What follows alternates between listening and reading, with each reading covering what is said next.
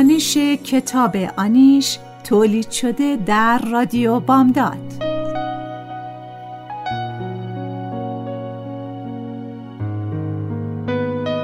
نویسنده فریبا منتظر ظهور.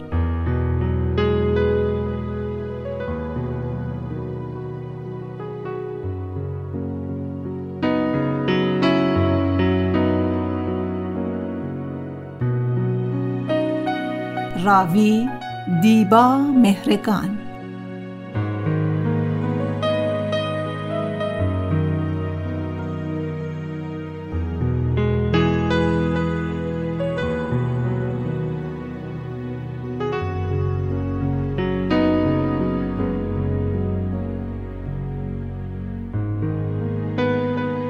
تهیه کننده نوشی حسینی.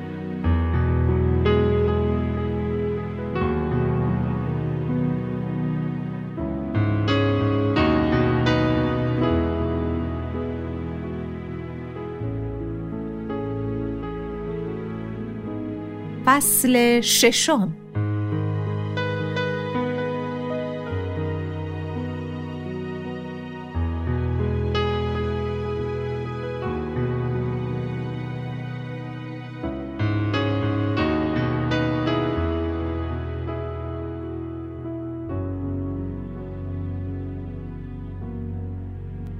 برای دکتر راد هرگز بنبستی وجود نداشت. برای گفتن حرفش ممکن بود چند ساعتی زمان صرف کند. اما من دلم برای زمان میسوخت. وقتی با چنان پرت و پلاهایی هدر می‌شد. مزخرفترین سکوت من مربوط می شود به یکی دو ماه پیش در مهمونی شام دکتر جیهون یکی از هم دانشگاهی هایم هنوز هم هر بار که به یاد میآورم خودم را لعنت می کنم که چرا رفتم. مهدی هم دعوت بود و از من خواسته بود تا با هم به این میهمانی برویم. قبول کردم. با مهدی توی بیمارستان آشنا شده بودم. بعدها فهمیدم هم دانشگاهی بودیم و از پیش مرا می شناخته. قبل از میهمانی چند بار مرا تا خانه رسانده بود. یک بار با هم بیرون شام خورده بودیم. گفته بود توی دانشگاه از قد بلندی و جذابیت خوشم آمد. به اضافه کم حرفی و سادگیت. مهمانی به مناسبت خارج رفتن دکتر جیهون برگزار می شد. دکتر می‌خواست برود امریکا و تخصص بگیرد. مهدی آب میوه به دست از این جمع به آن جمع می‌رفت و حرف می‌زد و میخندید. من هم ناگزیر همراهش این سو آن سو کشیده می شدم و به حرفای صد تا قازش و خاطره های تنظامیز دوران پزشکیش به اجبار لبخند می زدم. خانه دکتر جیهون خانه ویلایی اطراف دربند بود که به زحمت پیدایش کردیم. ما که رسیدیم سالن پذیرایی و حیات پر از مهمان بود. شاید صد نفر یا بیشتر. اغلبشان پزشکای تازه فارغ و تحصیل با جیب خالی و پوز عالی بودند که به خواست و اصرار پدر و مادر در این رشته تحصیل کرده بودند. اینها را قبل از اینکه برسیم مهدی گفت. خودش هم به اصرار پدر مادرش پزشکی خوانده بود. گاهی چهره آشنا می دیدم و همین که می‌خواستم با او بیشتر حرف بزنم مهدی می گفت پروین جان بریم و گفتگو ناتمام می ماند. این برویم گفتنها اغلب زمانی بود که هم دانشگاهی های پسرم را می دیدم. آنجا بود که من و دوستانش مهرداد و ستاره و یاسمن دختر چهار یا پنج سالهشان را به همدیگر معرفی کرد. داشتم موهای یاسمن را ناز می کردم که مهدی با حالت منگی گفت پروین رحم کن بابا به این بچه دست نزن اشعی میشه. و بعد بلند خندید. به او چشم قره ای رفتم. مهدی رو به ستاره کرد و گفت شما بهش بگین خانوم حرف منه که قبول نداره. میگم ول کنین شغل تو. آخرش سرطان می‌گیری ام اس؟ اما گوشش بدهکار نیست. تازه پس فردا تکلیف بچه چی میشه؟ مادرشم که همش در مرز اشعه باشه معلوم نیست تفلکی چه شکلی عذاب در بیاد. ببین یاسمن مثل گل میمونه نگاه کن. بچه از کی به این موضوع فکر می‌کرد؟ ما که هرگز در مورد ازدواج حرف نزده بودیم. ستاره نگاهی به من کرد و گفت آقای دکتر خودت که خوب می‌دونی اشعه به ایشون نمی‌خوره. به علاوه نگفته بودید خبریه به به پروین جون به سلامتی عروسی نزدیکه؟ نه بابا دکتر عادت داره مزه بریزه. مهدی کاملا هوشیار نبود و نمی‌فهمید چه می‌گوید. گفت اصلا هم شوخی نمی کنم. مگه اینطور نیست که دختری که ازدواج می‌کنه باید مورد همسرش بشه ها؟ شما بگین. خب از حالا میگم من هیچ خوش ندارم از بیمارستان میام خونه کنسرو سرد یا فسفود بخورم. زن من باید تابستونا با نوشیدنی سرد زمستونا با نوشیدنی گرم و غذای معطر منتظرم باشه. اصلا خونه دار بودنش برام مهمه. اصلا خونه دار بودن اولین شرط من برای ازدواجه.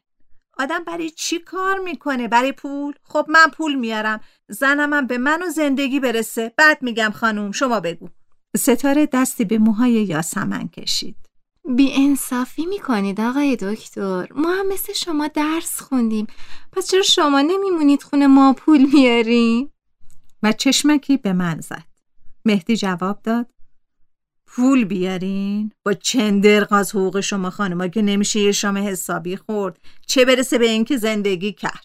گفتم البته دکتر شما به کسی که می‌خواد باهاتون زندگی بکنی می‌تونین حرفا رو بزنین و شرط و شروط بذارین.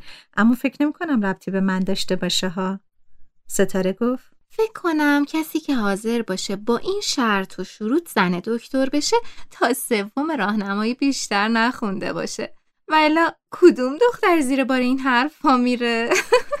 ستاره و مهرداد خندیدن مهدی برافروخته شد و گفت زن من دیپلمم که باشه چون شوهرش دکتره صداش می‌کنن خانم دکتر.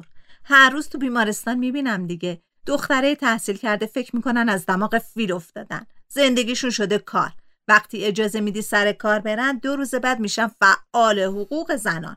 حالا بیا و درستش کن. همین دکتر جیهون برای همین چیزا از زنش جدا شد دیگه. خسته شد بیچاره. برای ازدواج باید رفت سراغ دخترایی که مطیع شوهرشون باشن. بعد میگم مهرداد. مهرداد گفت مهدی جان زده به سرت پاک قاطی کردی. این حرفا چیه می‌زنی؟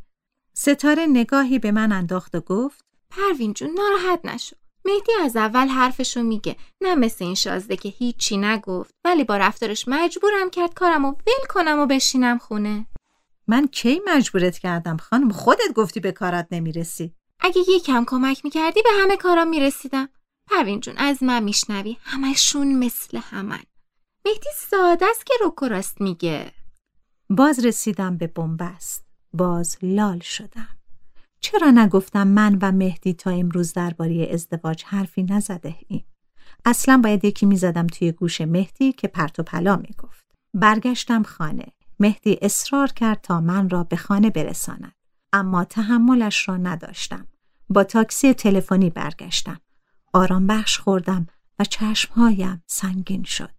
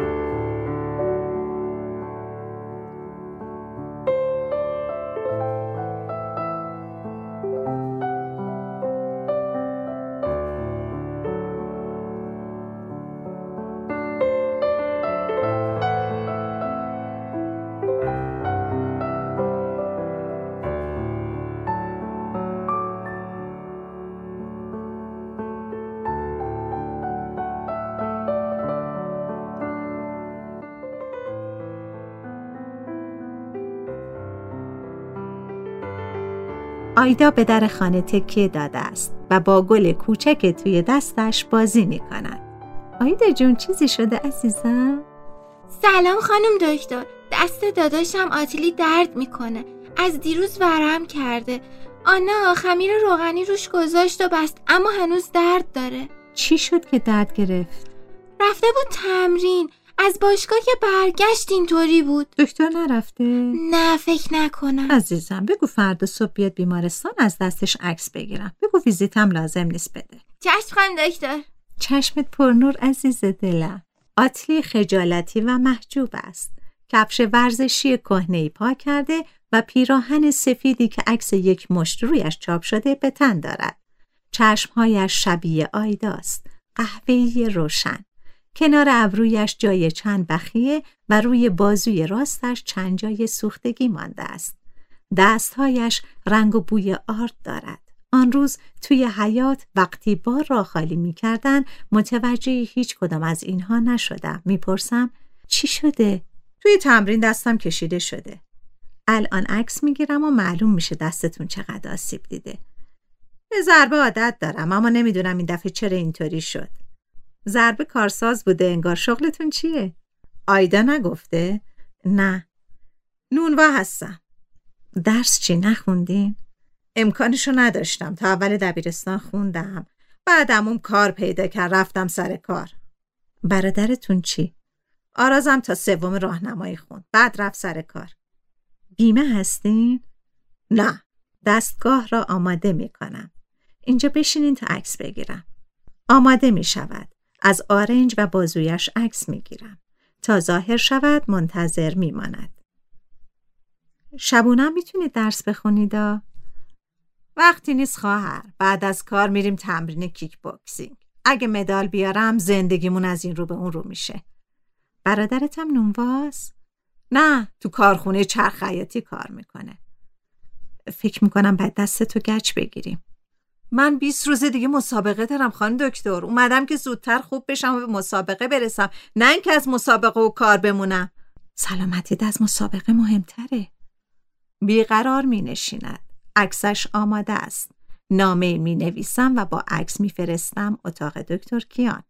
مریض های بدون ویزیت را پیش دکتر کیان می فرستم. همیشه نامه را که می بیند خودش تا ته قضیه را می خاند. دکتر کیان از آن استثناهایی هست که لازم نیست تلاش خاصی کنم تا بفهمد چه می‌گویم و منظورم چیست. بیش از حد لازم نمی‌پرسد و من این اخلاقش را دوست دارم. چند ساعت بعد آتلی با دست گچ گرفته و آویزان از گردن بر می گردد. برافروخته و ناآرام است. خان دکتر خوب ما را از کار زندگی انداختینا. سلامتی مهمتره. این مسابقه حیثیتیه. مسابقه بین قهرمانه استاناست فکر می‌کنن جا زدم. سه ماه هر روز دارم تمرین می‌کنم. سی دیگه بابا. خداحافظی می‌کند و می‌رود. از پنجره بیرون را تماشا می‌کنم. تند و عصبی دور می‌شود.